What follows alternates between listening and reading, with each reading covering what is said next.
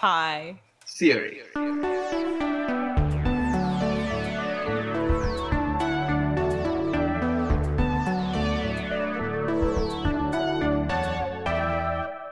Welcome to High Theory. In this podcast, we get high on the substance of theory. I'm Saronik Bosu. And I'm Kim Adams. We are two tired academics trying to save critique from itself. And this week, I am talking with Elaine Freedgood about commodity fetishism. The idea of the commodity fetish is. Oh, wait. Oh. Can I ask you to introduce yourself first? Oh, yeah. Who cares? Uh, hi, my name's Elaine Freedgood. I teach English at NYU. That's good, right? That's great. Okay. So, what the heck is the commodity fetish? What is it? Yeah, that's a it's a it's a big concept because you have the commodity and the fetish, both of which the commodity is major in Marx. The fetish is actually not a major idea in Marx's theory, but people have made it into one because it's just such an interesting concept historically. So I'm just going to start with the commodity and Cool. then go to the fetish.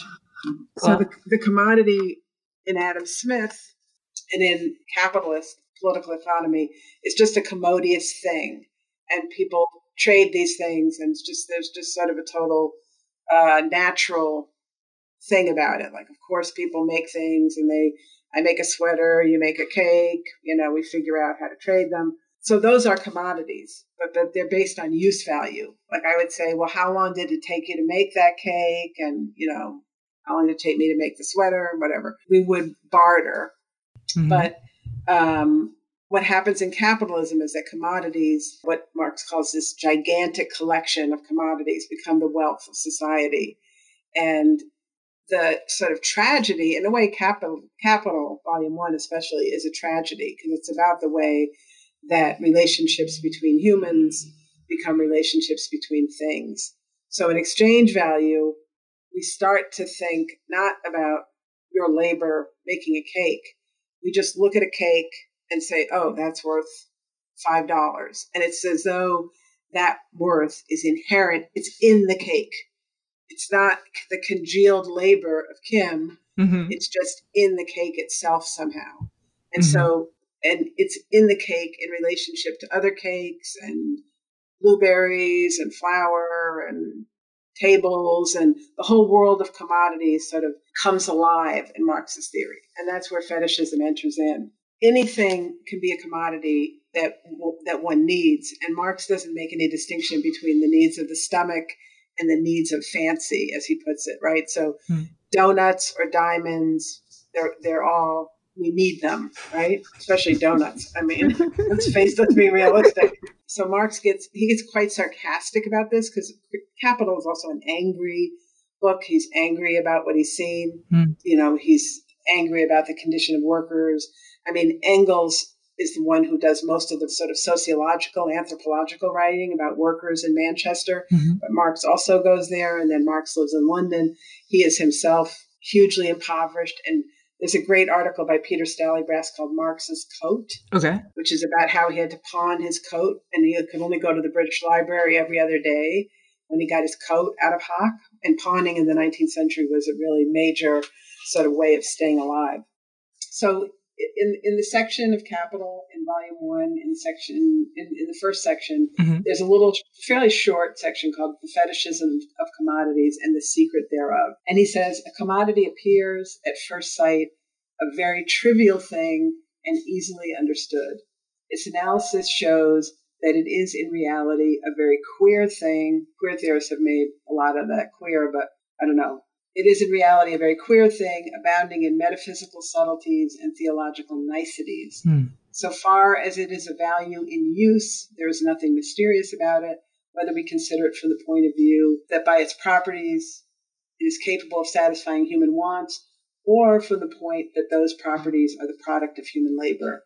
It is as clear as noonday that man, it's always man, of course, in, in capital, by his industry changes the forms of the materials furnished by nature in such a way as to make them useful to him. The form of wood, for instance, is altered by making a table out of it, yet for all that, the table continues to be that common, everyday thing, wood. And this is, here, here he's taking off. He's really gaining steam. But so soon as it steps forth as a commodity, so you already see this personification of commodities. They're like doing their own thing without us. It is changed into something transcendent. It not only stands with its feet on the ground, but in relation to all other commodities, it stands on its head and it evolves out of its wooden brain grotesque ideas far more wonderful than table turning ever was. So table turning, you know, was like seances and mm-hmm. trying to speak to the dead. So Marx Marx attributes to the table the ability to produce grotesque ideas. But of course, the grotesque ideas, you can't say they're produced by capitalists. They're produced by the relations of capitalism, produces these grotesque ideas. So the idea of a table mm-hmm. having yeah. grotesque ideas takes us to the fetish, right? Yeah. To call to call a capitalist commodity fetishist is an insult. It's a race. It's racist. It's meant to be a real stab at a system that prides itself on logic. From Marx's perspective, like Marx is insulting capitalism when he says that. I mean, if you look at his, his work on South Asian colonization, yeah, he was a pretty standard 19th century racist. But fetishism was this idea that really started in the 15th and 16th century when the Portuguese went to what was, well, it became the Gold Coast officially. It became a British crown colony in like the early 19th century. Now it's Ghana. Mm. And of course, there was a ton of gold there. Mm-hmm. Um, and also, there was a lot of slave trading there. Mm-hmm. So, anyway, the Portuguese went there and they came back and, and disseminated the information that the people of the Gold Coast worship bones and sticks and ornaments as if there's a deity in them. It, it's really interesting. I was reading this book last night I highly recommend it. It's called The Returns of Fetishism, pretty recent book, um, which is an analysis and a new translation of Charles de Brosses, who was an 18th century, sort of very minor philosophe in Dijon, of all places, who wrote a book on fetishism that Marx read. So it's thought that this is where Marx got his information on fetishism. The idea is that the fetish, I mean, the idea as we understand it now, is sort of the ultimate sign of alterity. Like okay. in civilization, we don't we don't worship sticks. You know, then we might worship two sticks like this, but mm-hmm. they they are figural and symbolic rather than literal. Like, but the thing is, what has become increasingly clear is that fetishism really never existed. The Portuguese were not talking to people. I mean, they weren't having, they couldn't have had very profound conversations and what happened was, like Orientalism, a discourse of fetishism built up. Where de Brosses, I don't think went to Africa. I think he relied on all kinds of second, third, fifth hand accounts of the fetish.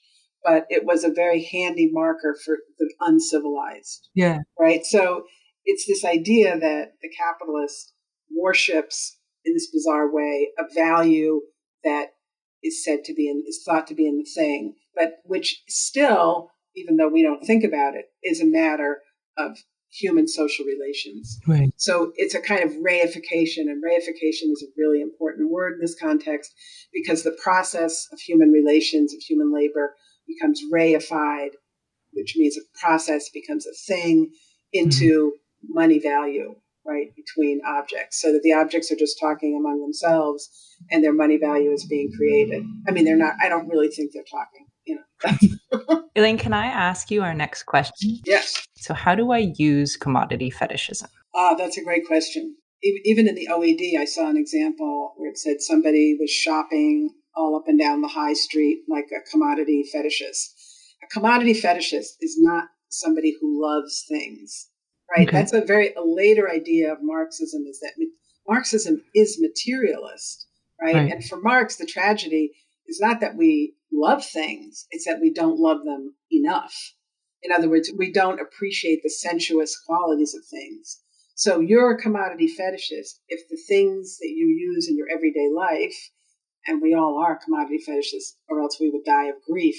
If you actually thought about who makes your computer, you know, who makes your, you know, these kind of cheap notebooks, you know, this is kind of stuff that comes out of prisons, for example, pretty regularly um, you know, if we actually did the research to find out what kind of human labor is involved in the things that we use. So you're, we are commodity fetishists to the extent that we don't think about that most of the time.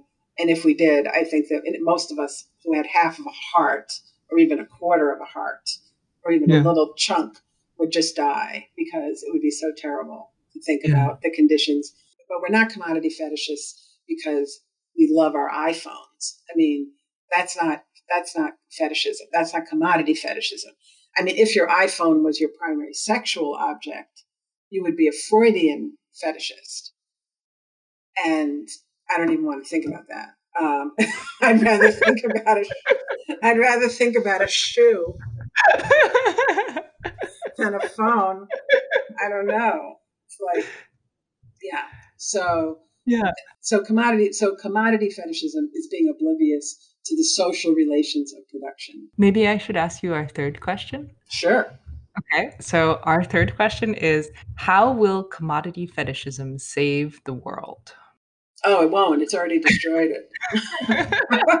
Too late. I mean, it's commodity fetishism, fetishism has destroyed the world because capitalism unbridled is now why you know the world is burning down and flooding, and we have pandemics, and it all relates to unbridled growth, right? And this need to just make more and more and more and more stuff, and that growth is always good. And of course, growth is always good for some people. I mean, people are getting rich during this pandemic, or richer. The rich are mm. getting richer during this pandemic. So it won't save the world. It's it has already destroyed the world, and I believe there's no coming back. So live each day to the fullest. I was going to say something more. I think that's kind of an amazing ending. Yeah, cut. Yeah, that's good. Yeah. Well, we should say goodbye to our listeners. Um, Okay. Bye, listeners. Thank you for listening. yeah. Bye. Thank you guys. And thank you for listening to High Theory. If you like our podcast, please review and subscribe on Spotify, iTunes, Patreon, or wherever you get your podcast fix. Saronik Bosu manages our social media presence. Owen Quinn composes our theme music, and Kim Adams edits our audio. You can also find us at hightheory.net. We hope you have a highly theoretical day.